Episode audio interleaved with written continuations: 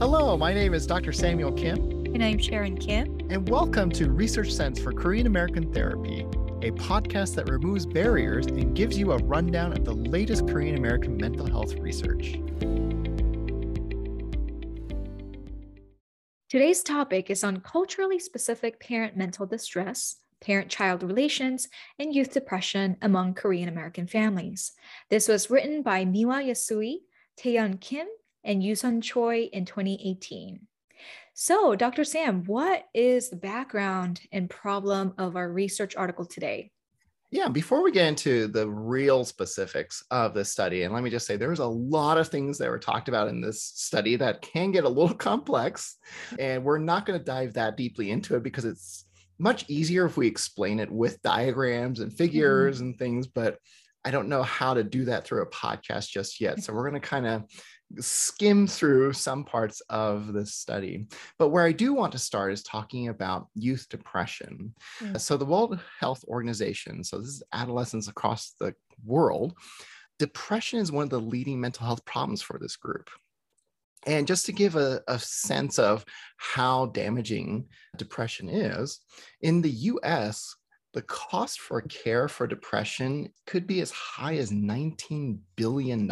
So, this is wow. a huge investment that's going into the care for depression. And so, depression being so common, this is something that we really do want to pay attention to and something that we are spending a lot of resources on.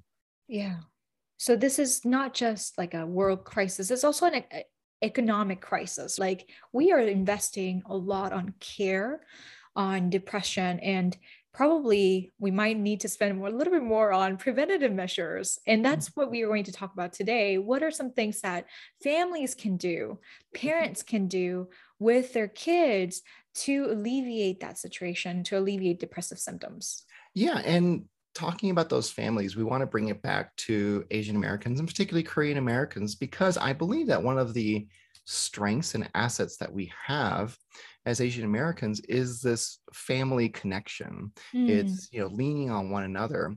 Mm. And I think it's going to be really important for us to do that, especially considering that Asian American youth and young adults are more likely to suffer depression than their white counterparts. And so this is going to be much more prevalent amongst Asian Americans. And even among Asian youth, Korean American youth have the highest risk of depression, especially when they're compared to Chinese, Japanese, and Filipino youth.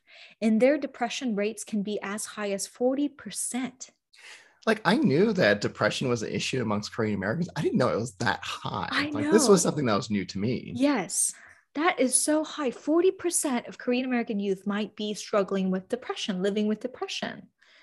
That is just Wow. And it's not just youth, too. It's also adults, right? So Korean American adults report a substantially high rate of mental distress.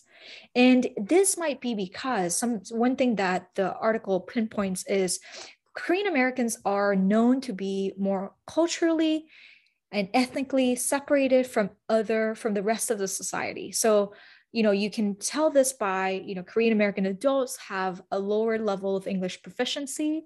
They attend they're more likely to attend korean ethnic groups such as you know going to a korean church going to korean temple and socializing primarily with other koreans and that's okay if you live in a place where you're going to work, play, and spend time with family, and it's all Korean. But for the vast majority of Korean Americans living in the US, you live in places where you're going to be working with those who are not Korean. And so mm-hmm. if you are not able to build some of those relationships, will that become a problem? Mm-hmm. And what the research was saying is that environmental stressors, so the way Korean Americans have adapted to living in the US, right? So being a little bit more isolated from the rest of the group, these also come with consequences called environmental stressors, such as, you know, because of the cultural isolation, they have more cultural barriers, language barriers, difficulty integrating into the mainstream culture. They face discrimination. And so all these can actually have an effect on the parents when they go to work, like Dr. Sam said. And then when they come back at home, that can affect the parent child relationship. And these could be immigrant families these could be second generation families, or if there are listeners out there who listen to the first episode of our second season, these could be those transnational families as well. So there are lots of barriers that could add to, I'm not willing to say cause, but these are things that can mm-hmm. contribute to various stressors that can exacerbate or kind of create more of these mental health issues amongst the families. Dr. Sam, how does a parent's mental health, from what you know so far and what the research states, like how does a parent's mental health affect the child's mental health? Very much so. um, and I'm going to spin that question a little bit. And mm-hmm. I would say if there are parents listening to the podcast right now, mm-hmm. I want to ask them when your kid is not doing well, mm-hmm. do you mm. feel happy? Like, do mm. you feel great?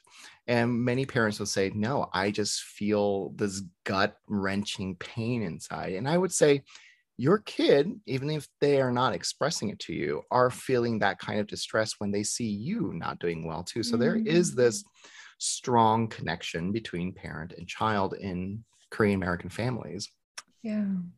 What's I think is really interesting is that within the Korean community, if there is a strong relationship between parents and their children, there is this cultural kind of disorder that was prevalent and it actually appeared in the older version of the DSM called hwabyung, Mm. And I love how you put in our notes, Sharon, that it's roughly translated as anger syndrome. I didn't know that that's how, that's exactly what that meant. But Hwabyung can fest through a lot of physical symptoms such as mm-hmm. insomnia, fatigue, panic attacks. You know, one thing that I thought was just super interesting when Koreans talk about these mental health stressors or stressors they're experiencing in their life, they always talk about indigestion. yeah like like they're not digesting properly and that's sort of like code for okay this person's going through a lot of stress i think i had a whole discussion once with my husband where we were saying, you know, I, I don't think there's any other ethnic group that talks about indigestion this much because we say, oh, 요즘 소화가 안 돼. You know, that's for me sharing that I am going through something, right? Like I don't I don't have an appetite these days. I don't I have indigestion. Like I can't go to the bathroom. Mm-hmm. Who like that's TMI. Like who would ever express like their stool problem to you? but what that's a more acceptable way for us to mm-hmm. share about what we're going through and you know what was interesting is this is mildly tangential, but I was working with a researcher in Korea who was looking at Taepyeong. So that second year of college disease, Taepyeong. Oh. And they created a scale for it. And I was going through the measure because I was thinking, oh, is this something we could bring to the US and kind of see if the same phenomenon happens there? There was a whole section in that scale about, oh, I have regular bowel movements, or my digestion is not doing well. And I thought, uh-huh. their American counterparts are going to look at this like, why are you asking me these questions? and that made me realize that there are cultural differences in how yes. we talk about, think about, and express yes. these stressors that we're going through in life or mental health issues. Mm-hmm. And it's really interesting. I learned through this article that one study found that 17% of Korean American women and 8% of men report suffering from hwabyung. Mm. And that is actually much higher than the Korean general population. In Korea, generally people experience this about 5%. Really? But in yes, but here in the Korean American society, it's much higher, which might show that immigrants may experience higher stressors than you know living back at home, I mm-hmm, guess. Mm-hmm. And I've only done a little bit of reading in this area. So, Sharon, if I say something that doesn't quite fit with your cultural understanding of Koreans, please let us know. But my understanding of Hwabyung is it comes a lot from this bottling in. Like mm. uh, for a lot of Koreans, they can't always express exactly how they're feeling. They have to bottle it up. And once you bottle up so much, you start to experience hwabyung. Yeah. That was an understanding that I had of it. Yes, I think so. I agree that it's something that people just bottle in and instead of expressing it in a way because regulating emotions, being able to show that you have control, self-control over your emotions is such a valued mm-hmm. characteristic. Mm-hmm. Instead what they do is express it through their through physical symptoms like okay, I can't say I am going through depression right now, but instead I can say, 아, 소화가 잘안 없어. 입맛이 없어. Or I can't sleep. I can't sleep very well, right? So mm-hmm. those are, I think, some things that are more socially acceptable. I don't know about you. I'd rather have a social faux pas than digestion issue. That's just me personally growing up in the US. So, if Hwabyung and other kinds of mental health stressors are such a big thing and a big part of Korean Americans, it is not that big of a leap to think, okay, this is something that can be seen in a family and Mm. for it to affect others. So let's say that you are bottling up all of these Mm, really strong emotions. You're not hiding it from anyone, Mm. especially within family. Family can tell if you're going through something, particularly kids. Kids are really sensitive to emotions that are being experienced by the parents, especially if they're hidden emotions. Mm, because as parents you might think oh i'm hiding this from my kid. I'm protecting them from the reality they're seeing it and it's even doubly scary because they're experiencing something and i don't know what it is so i don't know when uh, to use the american idiom phrase when the other foot's going to drop. I don't know when this is all going to explode and so the Mm. kids just kind of anxiously waiting for this bomb to explode at some point so yeah families going through mental health stressors are going to affect the entire family. And mhm. that's what this study is looking at. It's how do the characteristics of the mother and the father affect the child and the mental health of the child specifically depression? So where do they collect their data from? How was this research conducted sharon So they had collected, there was existing data. And that data had been, you know, had been collected in 2007. But these were 220 Korean American youth, which their average age was around 13. They were from, you know, 11 to 14 years of age. So 220 Korean American youth, 272 mothers who average age there it was about 43 and 164 fathers their average age being 46.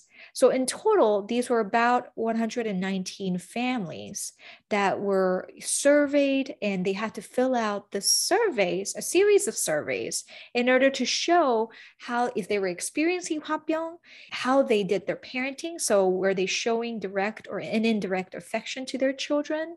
And then children also had to fill out whether they had any depressive symptoms and also if they were feeling like they were receiving indirect and direct affection from their parents.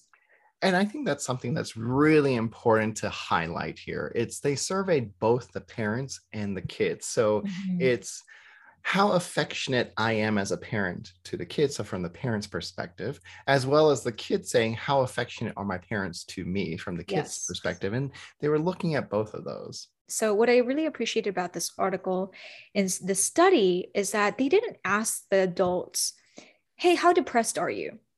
What they asked instead was a more culturally sensitive way, right? They asked them, Do you have any sensations in your body when you're upset? Do you have a feeling of boiling or burning up inside when you're angry? And that is such a better way, a Korean way to ask and to measure whether really they're dealing with depression. That's such an important thing that you're pointing out because you're right. If we just ask them, Are you experiencing any mental health problems right now? that would not go I cannot well. imagine adults Yeah. feeling that yes.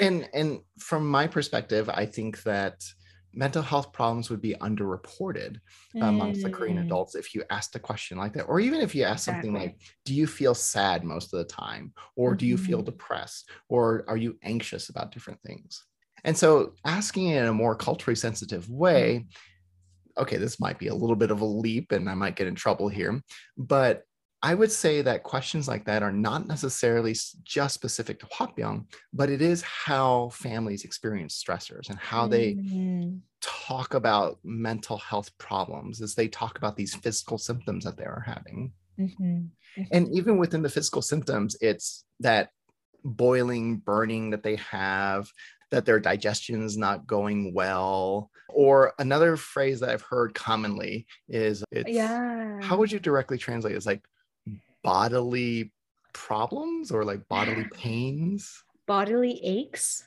all over, like aching all over. And it's like something that you feel right before getting a really severe flu or cold. Yes, yes. I've always heard it in terms of a flu.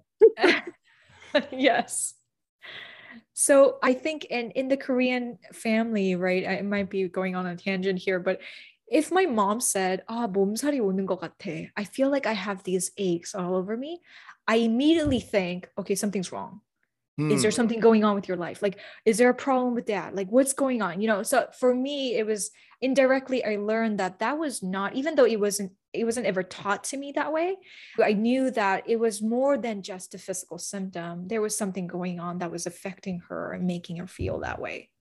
And isn't that so strange that your mother would say, Oh, I feel like I'm getting a lot of overall body aches? Mm-hmm. Your first thought is everything okay? Like what's going Yeah. on with your life Yeah. versus, Oh, were you out in the cold? Or Right, do you think you're getting the flu? Or, you know, did you go see a doctor to get some medication? It's like, Mhm. is everything okay? Are you fighting with that? Or, you know, what sort of social things are going on? And that's, Yeah. I think, an important aspect of that, not how Koreans experience mental health issues, but more of how do we express it Yes. and how do we talk about it? Yeah. All right. So they did the study with a whole bunch of families, 119 families, with a bunch of mothers, fathers, and kids. So, what were the results of the study? Well, they found that fathers had significantly greater prevalence of hwabyung than mothers, which is a huge surprise to me. Mm. Unless you stop to think about it, it's like, well, if you are in a brand new country and you immigrate over, there's a lot of responsibility that is shouldered by typically the father in Korean American families. And also, they are typically the spokesperson or the one who's representing the family in Yeah. a lot of legal matters or tax matters or just doing paperwork that you have to do. Yeah. And these fathers, 93% of them were employed full time, whereas mothers, only 41% of them were Mhm. employed full time. So the, I'm sure working outside the house full time and all that creates a lot of the environmental stressors we talked about. Both fathers and mothers reported that no, we're not rejecting to our children, which Mhm. is a good thing. Um, not to say that they're lying, but that is a good thing. Like they don't perceive that they are, they have any feelings of rejection to their children. Mhm. It's, well, for me, it's not surprising, but uh, could be surprising some that fathers reported that they don't provide as much direct or indirect affection as mothers would. Mhm. And another thing that the researchers found was that the depression of children was positively related to intergenerational conflicts and feeling ashamed of their parents. And also, if the students felt like they weren't receiving direct and indirect affection from their parents, that in turn negatively impacted their depressive symptoms. So, yeah, so not only does direct and indirect affection from parents increase uh, depressive symptoms amongst children, but let's take a specific look at fathers. So, if fathers are experiencing hwabyung, that has a negative effect on that father child relationship. And there's a possibility of increasing some cultural conflicts or misunderstandings between the two about why they're going through what it is that they're going through. And that in turn can contribute to the mental health of the children. Mhm, mhm. And interestingly, for mothers, however, the mother's hwabyung is not associated with youth depression.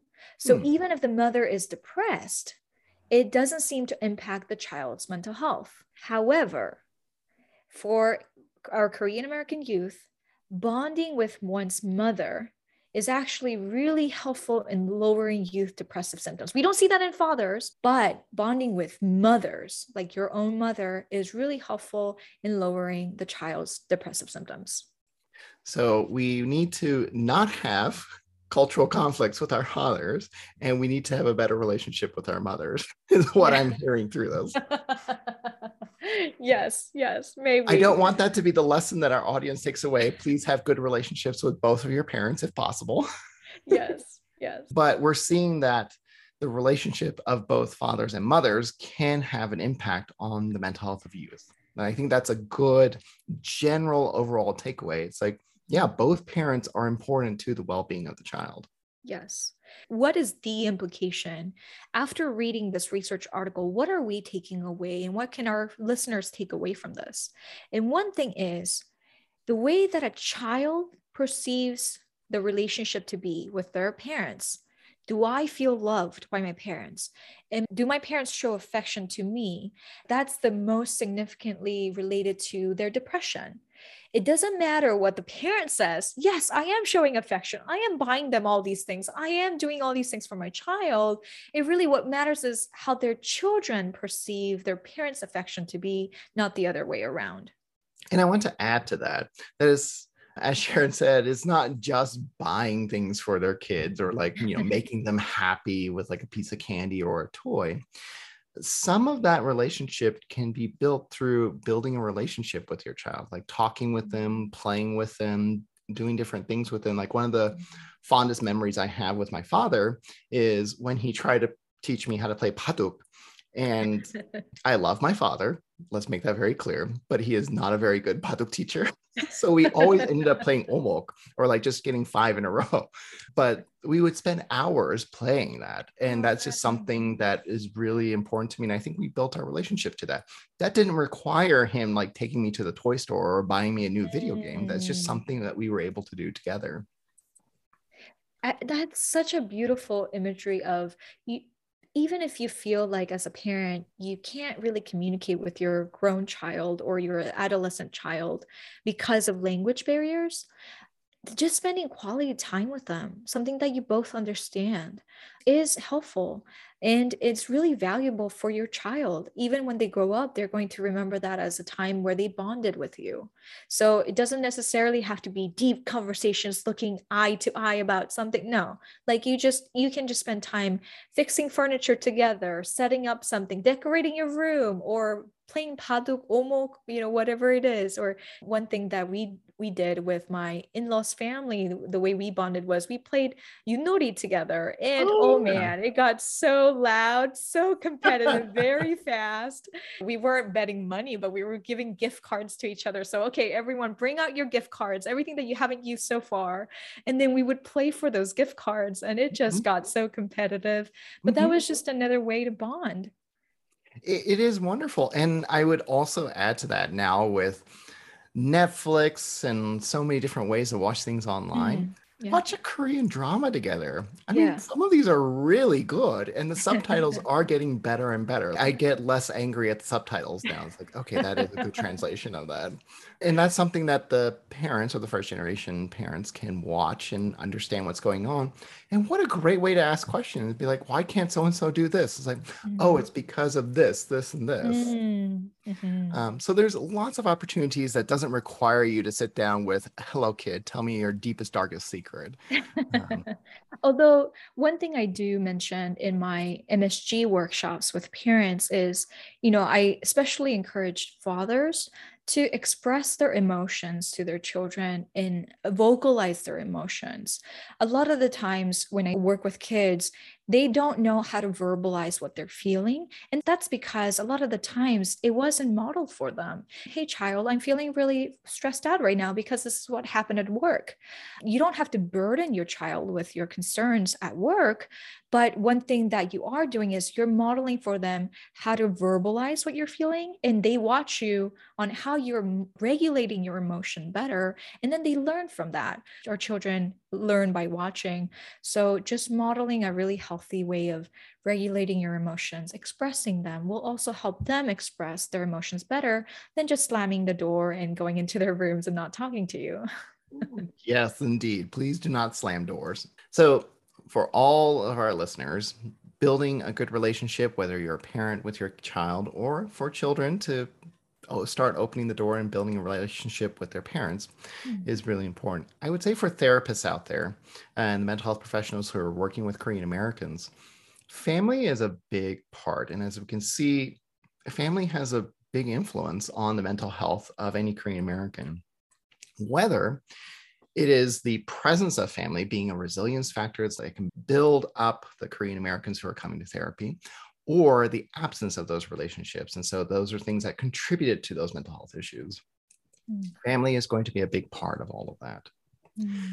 Well, I hope you enjoyed today's episode. We have another one coming up next week, and it looks like uh, episode seven of the season is titled Predicting Psychological Distress Among the COVID 19 Pandemic by Machine Learning Discrimination and Coping Mechanisms of Korean American Immigrants in the US. Oh, that's going to be really interesting. Machine learning. See you next time. Thank you for listening. If you enjoyed our episode, please subscribe to our podcast and check out more at mustardseedgeneration.org and samuelykim.com. To keep these episodes coming, rate and share on wherever you listen to this podcast.